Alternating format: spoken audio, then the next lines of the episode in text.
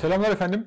Ekonomik olarak bir miktar sakin ama politik olarak oldukça hareketli bir haftayı geride bıraktık. Dünyadan biraz daha kopuk kendi içimizdeki problemlerle biraz haşır neşir olduk bu hafta. Onun da en temelinde ne vardı biliyorsunuz. Birkaç gündür takip ediyoruz. Anayasa Mahkemesi ile Yargıtay arasında bir çatışma var. Can Atalay'ın hala hapiste olmasından kaynaklı bu problemler ortaya çıkıyor.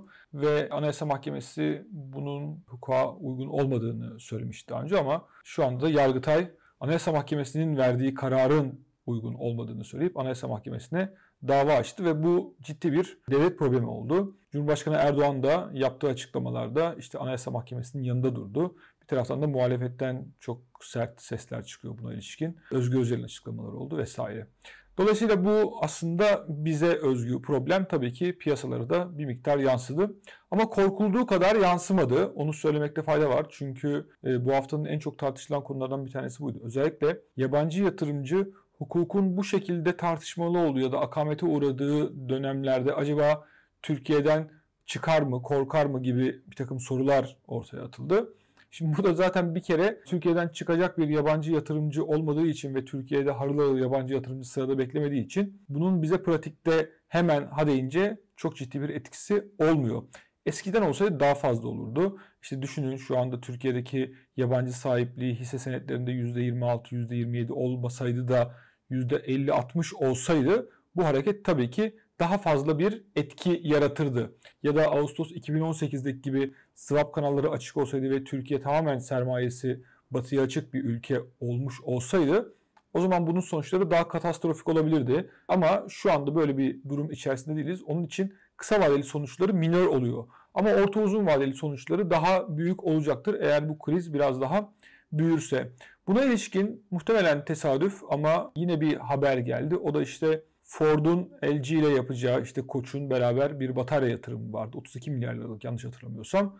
Bu yatırımın iptal olduğu haberi geldi. Bu önemli çünkü Türkiye'ye yabancı yatırım geliyor mu gelmiyor mu konusu sürekli tartışılan bir konu olduğu için bunun da iptal olmuş olması bizim için kritik. Çünkü Türkiye hakikaten yabancı yatırıma ihtiyacı olan, tasarruf açığı sebebiyle ihtiyacı olan, döviz ihtiyacı sebebiyle ihtiyacı olan diğer bir takım unsurlarla çünkü yabancı yatırımın özellikle böyle doğrudan yatırımın saymakla bitmeyen faydaları var. Keşke geliyor olsa ama maalesef onunla şu anda henüz orada değiliz. Henüz orada değiliz. Onun için ben bu hafta biraz piyasalarla ilgili tabii ki bilgi vereceğim ama biraz büyük resimde bir şeylerden bahsetmek istiyorum. Çünkü biz bu yabancı yatırım meselesini konuşurken genelde hep 2002 Türkiye'si işte AKP'nin ilk geldiği zamanki Türkiye ile şu andaki Türkiye'yi kıyaslayıp o zaman nasıl Türkiye'ye hızlı bir yabancı girişi olduysa benzeri eğer bugün doğru işleri yaparsak aynı şey olur mu sorusu sürekli gündeme geliyor. Onun için bu sorunun kısa cevabının hayır olduğunu düşünüyorum. Bunun bizden kaynaklanan sebepleri olduğu gibi dünya küresel sistemin değişmesinden kaynaklı bir takım sebepleri de var. Dünya kesinlikle o zamanki dünya değil. Şimdi baktığınız zaman şöyle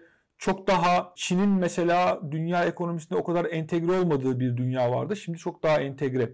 Hatta o küreselleşmenin daha hız kazandığı ve gelişmekte olan ülkelere, bizim gibi gelişmekte olan ülkelere paranın biraz daha aktığı bir dönemdi. Şimdi bir öyle bir dönem değil. O küreselleşmeden biraz daha geri dönüş olduğunu işte özellikle bu Ukrayna-Rusya savaşı ve pandemiden sonra biraz daha yakın ülkeler ya da kardeş ülkeler diyebileceğimiz iyi geçinilen ülkelerin birbirleriyle daha fazla iletişim halinde olduğu, ticaret halinde olduğu, yatırım halinde olduğu bir dünyaya doğru evrildik. Onun dışında şu anda son dönemde dünyada para çok maliyetli. Faizler oldukça yüksek. Onun için ucuz para olmadığı için de kolay kolay bir tarafa doğru yatırım yapmak mümkün olmuyor. Ha diyeceksiniz ki diğer gelişmekte olan ülkelere yatırım varken Türkiye'ye niye olmuyor? Evet dönem içerisinde bizden kaynaklanan bir takım problemler de olduğu bir gerçek. Ama o zamanki o hareketli bir dönemde değiliz şu anda. Aradan tabii çok fazla sular aktı. İşte arada 2008 küresel krizini yaşadı dünya. Ondan sonra Avrupa'da ciddi bir ekonomik kriz oldu. Akabinde işte biliyorsunuz bu quantitative easing, parasal genişleme meselesi yoktu. Gündemimize girdi. Arkasından bundan bir geri dönüş oldu. Mesela kimsenin aklına gelmezdi. Trump Amerika'da başkan oldu. Bu dünya küresel ticaretini ve yatırımların seyrini değiştirdi. E, Brexit olması kimsenin aklına gelmezdi. Arkasından işte şu anda içinde bulunduğumuz savaşlar, arada pandemi vesaire. Bunlardan kaynaklı olarak karşılaştırmasının aslında yapılmasının mümkün olmadığı dönemlerin karşılaştırmasını yaptığımız için doğru sonuca varamıyoruz. Onun için bunu not etmek lazım. Ayrıca da Türkiye'de bu dönemde arada çok fazla sular aktı. İşte biliyorsunuz bir darbe girişimi oldu. Arkasından 2018'de bizim anayasal sistemimiz, yönetim sistemimiz değişti.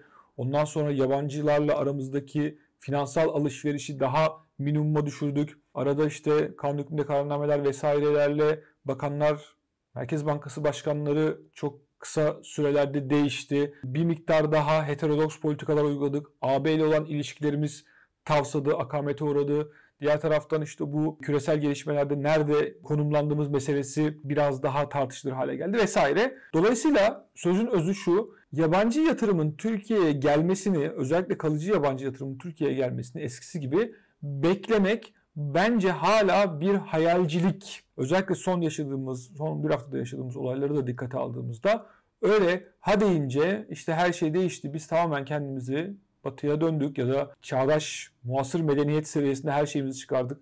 Hadi yabancı yatırımcı gelsin durumu olmuyor. Onun için olmayacaktır da onu bir not etmek isterim. Önümüzdeki döneme ilişkin yatırımlar ve diğer kararlar açısından. Şimdi gelelim bizim piyasalarımıza. Bu hafta yine dolar TL sabit bir şekilde önceki haftalarda olduğu gibi o küçük artışları var ya onunla devam etti. 28.38'den kapanmıştı geçen hafta. Bu hafta 28.55'ten kapandık. Bu arada CDS'teki düşüş durdu doğal olarak. 370'ler civarında kaldık. Geçen hafta da söylemiştim. Burada daha önce ilk düşüş zamanında da burada bir patinaj yapıp sonra tekrar yükselmişti belli risklerin artmasından dolayı. Şimdi tekrar aynı yerdeyiz. Burada bir miktar daha patinaj yapıyoruz. Eğer özellikle işte küresel riskler ve bizden kaynaklanan riskler düşerse burada da düşüş olacaktır ama dediğim gibi bunu hemen kısa vadede beklemenin çok gerçekçi olmadığını düşünüyorum. Borsa İstanbul'da da yine önceki hafta ile geçen hafta arasında nasıl yatay kapattıysak bu hafta da yatay kapattık diyebiliriz. Haftalık yükseliş sadece %0.85. Unutmayın Türkiye gibi aylık nereden baksanız %4 enflasyon yaratan bir ülkede %1'lik haftalık artış normaldir. Yani bir artış anlamına gelmez reel anlamda. 0.85'lik artışsa aslında reel olarak sizin paranızın değer kaybettiği anlamına gelir. Bunu unutmayın. BIST %BIST tüm arasında bir farklılık oluştu bu hafta. 1.35 BIST tümdeki yükseliş. Bu ne demek? Demek ki yan kağıtlar biraz ana kağıtlara göre daha iyi gitmiş demek. Burada da gene en ön planda gelen sebeplerden bir tanesi de bankacılık sektörünün yine geçen haftaki gibi negatif ayrışması oldu. Peki önemli meselelerden bir tanesi de şu işte bilanço sezonunun sonuna geldik ve buranın etkisi pek olmadı. Ama onun yanında da bu uluslararası jeopolitik gelişmeler vesaire diyoruz ya her hafta. Onların biraz biraz sönümlendiği, İsrail ile Filistin arasındaki savaşın etkilerinin biraz biraz azaldığı bir dönem oldu. Böyle gitmesi bizim için olumlu olacaktır. Onun dışında şunu da söyleyelim. Önceki haftalarda bu Borsa İstanbul'daki dalga boyu yüksekti. Bu hafta öyle bir yükseklik yok. Daha böyle mutedil bir gidişat oldu. Peki sektörel olarak baktığımızda en fazla yükselen sektörler bu hafta özellikle Turkcell ile Telekom'un önderliğinde iletişim sektörü en fazla yükselen sektör oldu. %10'la. %7 ile bunu inşaat takip etti. %6 ile turizm, %5.25'te kağıt, %4.81 ile bilişim geldi arkasından. Peki en çok düşenlerde ilk sırada spor hisseleri var. %5.91 düştü. İkinci sırada 3.34 ile aracı kurumlar. Sonra 2.66 ile bankalar. Arkasından 0.46 ile sigorta ve sonra da finansal kiralama ve faktöring geldi. 0.31 düşüş. Gördüğünüz gibi en fazla düşen 5 tane sektörün 4'ü zaten finansal işlerle ilgili sektör. İşte bankalar olsun, aracı kurumlar olsun, sigorta olsun, finansal kiralama olsun.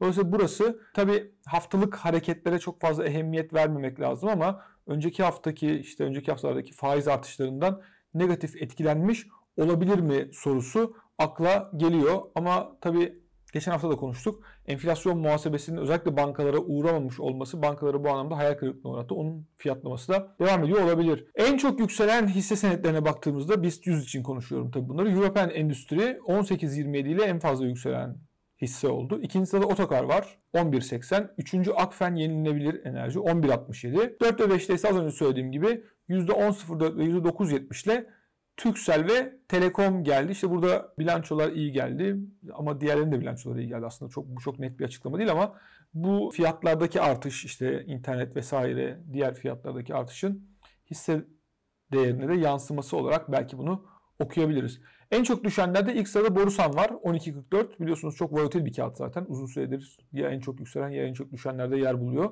Bera Holding %8.81. Anadolu Grubu Holding %7.14 düştü. Burada bir kar realizasyonu olabilir. Çünkü ciddi yükselişler görmüştük burada bilanço etkisinden kaynaklı. Dördüncü sırada Vakıfbank 5.87 düştü. Çim sayısı 5.50 düşüşle 5. sırada kapattı. Fonlarda da en çok düşenler altın fonları oldu. Az sonra konuşacağız. En çok yükselenler de içinde hisse senedi barındıran ama işte bu anlamda farklı hisse senedi barındıran sektörler oldu. Onlara zaten görselden bakarsınız. Her hafta söylediğim gibi bu hafta da söyleyeyim biz fonlarla ilgili bilgileri Fonbul'dan alıyoruz. Diğer taraftan hisselerle ilgili bilgileri de Finnet'ten alıyorum. Onu da belirtmiş olayım. Şimdi bu hafta açıklanan önemli verilerden bir tanesi geçen haftada olduğu gibi KKM burada hızlı bir şekilde çözülme devam ediyor. Bu bence çok iyi bir haber. 2.9 trilyon liraya da düştük. 86 milyar liralık bir düşüş var. Yabancıda hisse senedinde alım var 86 milyon dolar kadar. Bu iyi ama bunun kalıcı olması lazım. Bu bir haftalık, iki haftalık e, alımlar bizim için çok bir şey ifade etmiyor. Onu söyleyeyim. Rezervlerde de 1.9 milyar dolarlık bir artış var. 128 milyar dolara geldik brüt rezervlerde. Ama hala swaplar vesaire düşüş, düşülmüş rezervlerde istediğimiz noktada değiliz ama bu olumlu bir gelişme. Onu mutlaka belirtmekte fayda var. Sanayi üretim endeksi ve işsizlik rakamları açıklandı bu hafta. Onlarda da sanayi üretiminde aydan aya düşüş var. Bu önemli. Orada patinaj yapmaya başladık. İşsizlikte de yatay gidiyoruz diyebiliriz. Peki yurt dışında ne oldu? Yurt dışında açıkçası Fed'den hep güvercin açıklamalar duymaya alışmıştık ama Powell bu hafta biraz piyasaları şaşırttı. Verdiği mülakatta hala yolun sonuna gelinmediğini, burada biraz vakit olabileceğini, sıkılaşmanın devam edebileceğini, faiz arttırımının dahi olabileceğini söyleyince piyasalar bundan biraz bozuldu. Özellikle altın meselesinde hem bu jeopolitik risklerin sona ermesi, sona ermesi demeyelim de biraz yavaşlaması geçen hafta da konuşmuştuk. Hem de işte bu FED faiz arttı çünkü biliyorsunuz faiz altının düşmanı. Altında ciddi bir düşüş oldu. Nereye geldik? 1936 dolara geldik. 1992 dolar dedik geçen hafta. 1936 dolara geldik. Şunu hatırlatalım. Bu Gazze-İsrail meselesi başlamadan önce altın 1832 dolardaydı. Şu anda 1936 dolarda. Demek ki bu iş biraz daha tavsarsa belki oraya kadar çekilme bile ilk etapta olabilir. Biliyorsunuz ben bu anlamda altının pek en azından faizlerin bu seviyelerde gittiği dünyada çok göreceli olarak avantajlı bir yatırım enstrümanı olmadığını düşünüyorum. Tabii burada ABD 10 yıllık tahvil faizlerinin düşmemesi de önemli. Hala 458-460 civarındayız. Dolar endeksi 105'te kapanmıştı geçen hafta. Bu hafta 105.83. Orada hafif bir artış var. İşte bu gayet normal zaten. Euro dolar paritesinde ise 1.07.29'dan 1.06.84'e geldik aşağı doğru. Buradaki en önemli gelişmelerden bir tanesi aslında olumlu bir gelişme. Bunun kalıcı olması biraz daha bu piyasayı rahatlatacaktır. O da 80 doların altına kadar geldi Brent petrol. Biliyorsunuz çok ciddi bir yükseliş görmüştük. 90 dolarları geçmiştik ama bu savaşın biraz sönümlenmesiyle beraber gene onun etkisi var işte dediğim gibi.